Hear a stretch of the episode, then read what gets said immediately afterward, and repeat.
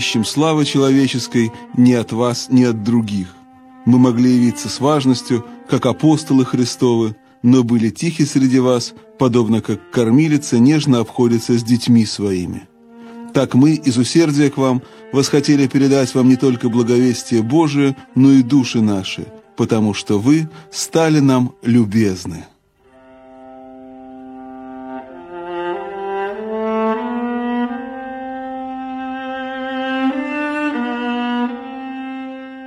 Православные мыслители XX века в передаче Александра Крупинина «Вестники свободы».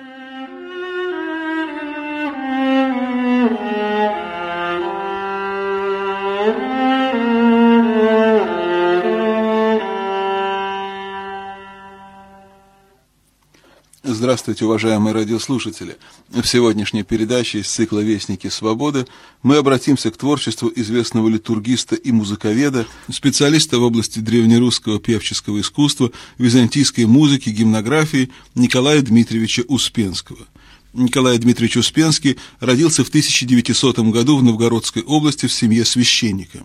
Он учился в Петербургском богословском институте, в 1937 году окончил Ленинградскую государственную консерваторию, где в 1946 защитил кандидатскую диссертацию. Николай Дмитриевич преподавал в консерватории и других учебных заведениях, управлял церковным хором в Николо-Богоявленском соборе в Ленинграде.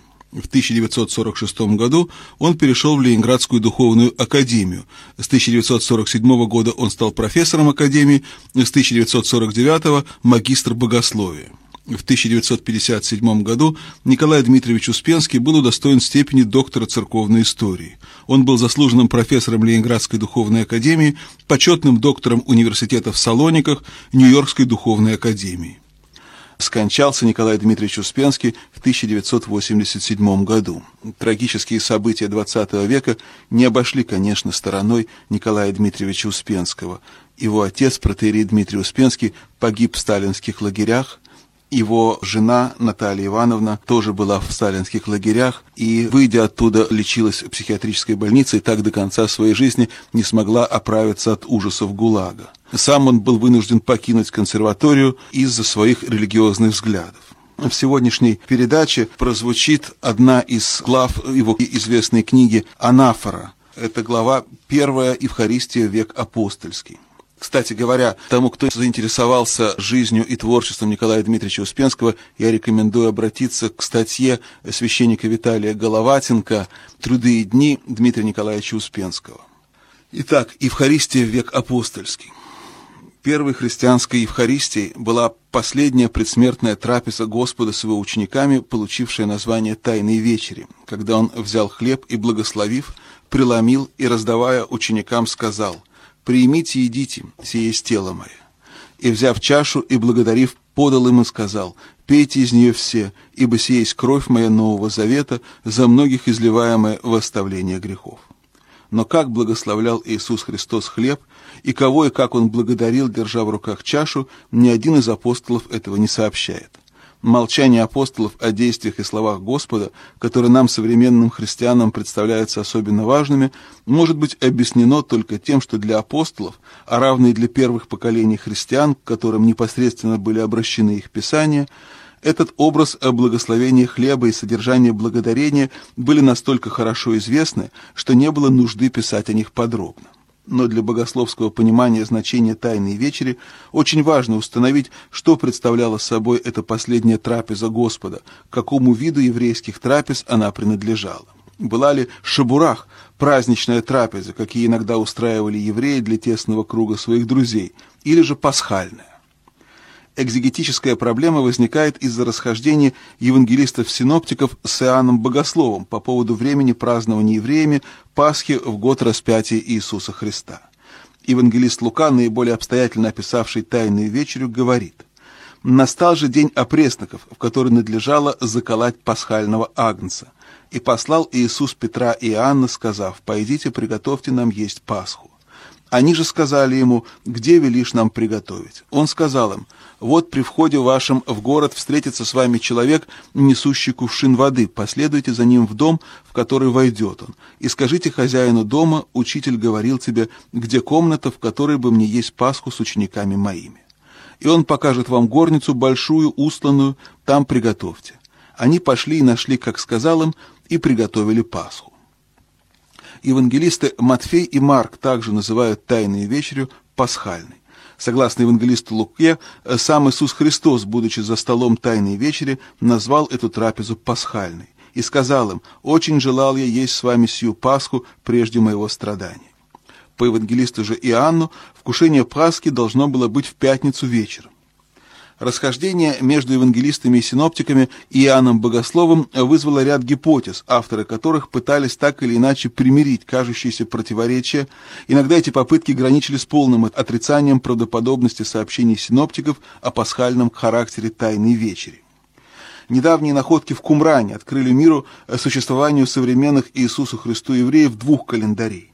По одному из них, общепринятому тогда в Палестине, Пасха приходилась в пятницу, а по-другому, менее совершенному, в среду. Возможно, что Галилея, известная своей культурной отсталостью от Иудеи, могла держаться старого, менее усовершенствованного в астрономическом отношении календаря. В таком случае Тайная вечера происходила на двое суток раньше Пасхи по общепринятому календарю. Э, предположение о том, что Господь совершил Пасху по старому календарю, то есть не в четверг, а во вторник, представляет более естественным весь ход событий, происходивших со времени взятия Христа под стражу в Гефсиманском саду до его распятия. Неоднократные конвоирования его из одного судилища в другое, судебные процедуры, бичевания, шествие на Голгофу и распятие, которые, как события нескольких часов одного утра, оказываются загадочно быстрыми. Заметим, что евангелисты-синоптики, называя Тайную вечерю пасхальной, не говорят, что она была совершена в четверг, а сирская дидаскалия называет днем совершения Господом Пасхи и взятия его под стражу вторник. Но открытие существования у евреев двух календарей вызывает новую загадку, как могло происходить разновременное празднование Пасхи, если пасхальные агнцы полагалось заколоть при храме.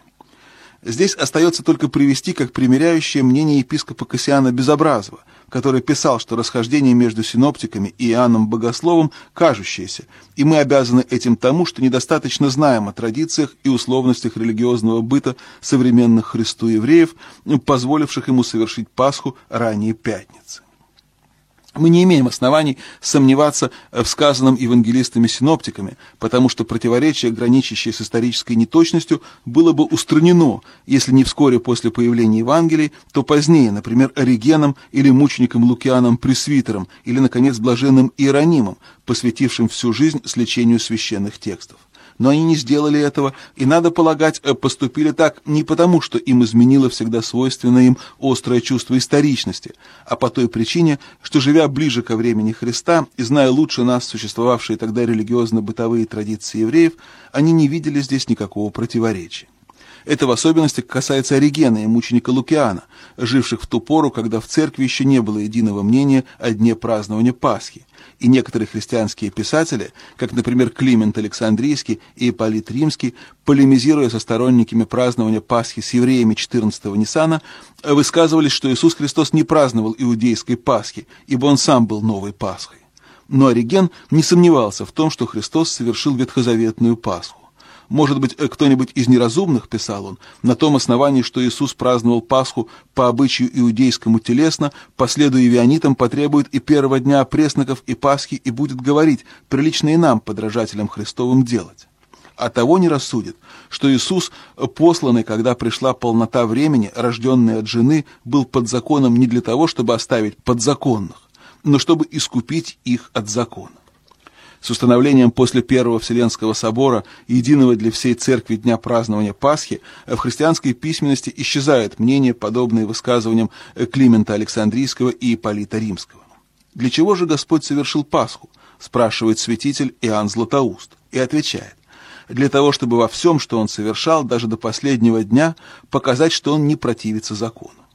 В другой гамилии Иоанн говорит, для чего Христос совершил это таинство во время Пасхи для того, чтобы ты из всего познавал, что Он есть законодатель Ветхого Завета, и что написанное в этом завете служит прообразом и полагает и самую истину. В слове на предательство Иуды Златоуст, объясняя слова апостолов «где хочешь и уготоваем те ясти Пасху», говорит «какую Пасху? Не эту нашу, а пока иудейскую. Ту именно приготовили ученики, а эту нашу он сам приготовил, и не только сам приготовил ее, но и сам же он стал Пасхой. Где хочешь, уготоваем те ясти Пасху. Это была иудейская Пасха, та, которая получила начало в Египте. Для чего же Христос вкушал ее? Для того, чтобы исполнить все, требуемое законом. Он, когда и крестился, говорил, так ибо подобает нам исполнить всякую правду. Дабы кто-нибудь не сказал, что он потому уничтожил закон, что не мог исполнить его, как тяжелый, трудный и неудобно исполнимый. Он сначала исполнил его весь, а потом и отменил. Потому он совершал и Пасху, что Пасха была предписана законом. Позднее Иоанн Дамаскин писал, в горнице святого и славного Сиона со своими учениками, съев ветхую Пасху и исполнив Ветхий Завет, он умывает ноги учеников, показывая знамение святого крещения. Потом, преломив хлеб, он передал им, говоря, «Приимите едите сие есть тело мое, и же завыломимое во оставление грехов». Подобным же образом, взяв также и чашу с вином и водой, он передал им, говоря, «Пейте от нее все, сия есть кровь моя Нового Завета, я же за вы изливаемое во оставление грехов, сие творите в мое воспоминание». Чтобы получить верное представление о еврейской пасхальной трапезе, нужно отказаться от наших привычных представлений о пасхальном столе с красочно оформленными и вкусно приготовленными традиционными для этого праздника кушаньями. Не такой была еврейская Пасха. Это была священная трапеза, на которой каждое блюдо сопровождалось благословением. Вкушение пищи чередовалось с молитвами и пениями псалмов, и все это происходило согласно установленному ритуалу, впоследствии зафиксированному в Талмуде. По этому ритуалу в начале пасхальной вечери каждому участнику ее подавался бокал вина, разбавленного водой. Каждый читал над своим бокалом «бераках». Так назывались у евреев краткие словословия, обычно начинавшиеся словами «благословен». «Благословен ты, Господи Боже наш, Царь Вселенной, создавший плод лозы». Но прежде чем пить вино, все выслушивали кидуш. Так назывались молитвы, в которых прославлялась святость Бога для пасхальной трапезы был положен особый кидуш, который произносил хозяин дома или старший сотрапезников. Благословен Ты, Господи Боже наш, Царь Вселенной, избравший нас из всех народов и возвысивший нас над всеми языками и осветивший нас своими заповедями, ты дал нам, Господи Боже наш, с любовью празднество на веселье, праздники и праздничные времена на ликование, и сей день праздника опресноков, время нашего освобождения, священное собрание в память исхода из Египта. Ибо Ты нас избрал и осветил из всех народов, и святые празднества Твои Ты дал нам с любовью и благоволением на радость и ликование. Благословен Ты, Господи, освящающий Израиля и праздничные времена. По прочтении Кидуша выпивали вино. На стол подавались опресноки, латук, горькие травы и харасет, салат из миндаля, орехов, фиг и различных фруктов. Глава семьи над каждым блюдом читал бераках, начинавшийся, как и бераках над вином, словами «Благословен ты, Господи Боже наш, Царь Вселенной». Конец же этих беракахов изменялся соответственно благословляемому блюду создавший плод земли над латуком, создающий плод дерева над харасетом, выводящий хлеб от земли над опресноками. При существовании храма подавался еще жареный ягненок, Пасха. И в таком случае читался «Кидуш, благословен ты, Господи Боже наш, Царь Вселенной, который осветил нас своими заповедями и заповедал нам вкушать Пасху». А старший давал каждому пучок латука, и тот ел его, обмакивая в харасет. После закуски мыли руки, и далее следовала, собственно, пасхальная трапеза. Вторично наливались бокалы.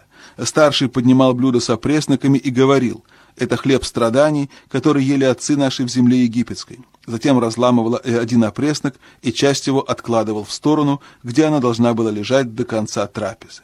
Это афикаман, часть, которую полагалось оставлять на случай прихода нищего или путника, согласно заповеди Моисея, и веселись перед Господом Богом твоим ты, сын твой, дочь твоя, раб твой, раба твоя, и левит, который в жилищах твоих, и пришелец, и сирота, и вдова, который среди тебя, на месте, которое изберет Господь Бог твой, чтоб пребывало там имя Его. Помни, что ты был рабом в Египте, и соблюдай и исполняй постановление сии.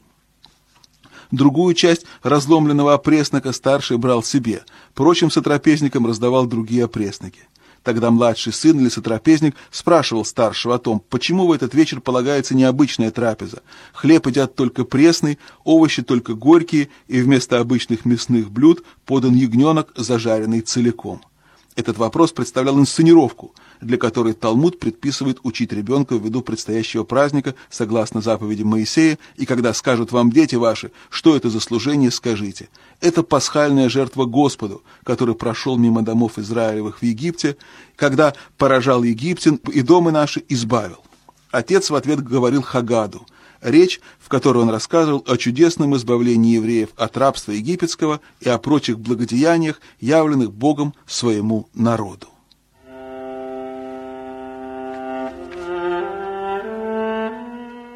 Продолжение чтения фрагментов книги Николая Дмитриевича Успенского «Анафора» слушайте наши следующие передачи. У микрофона был Александр Крупинин. Всего вам доброго.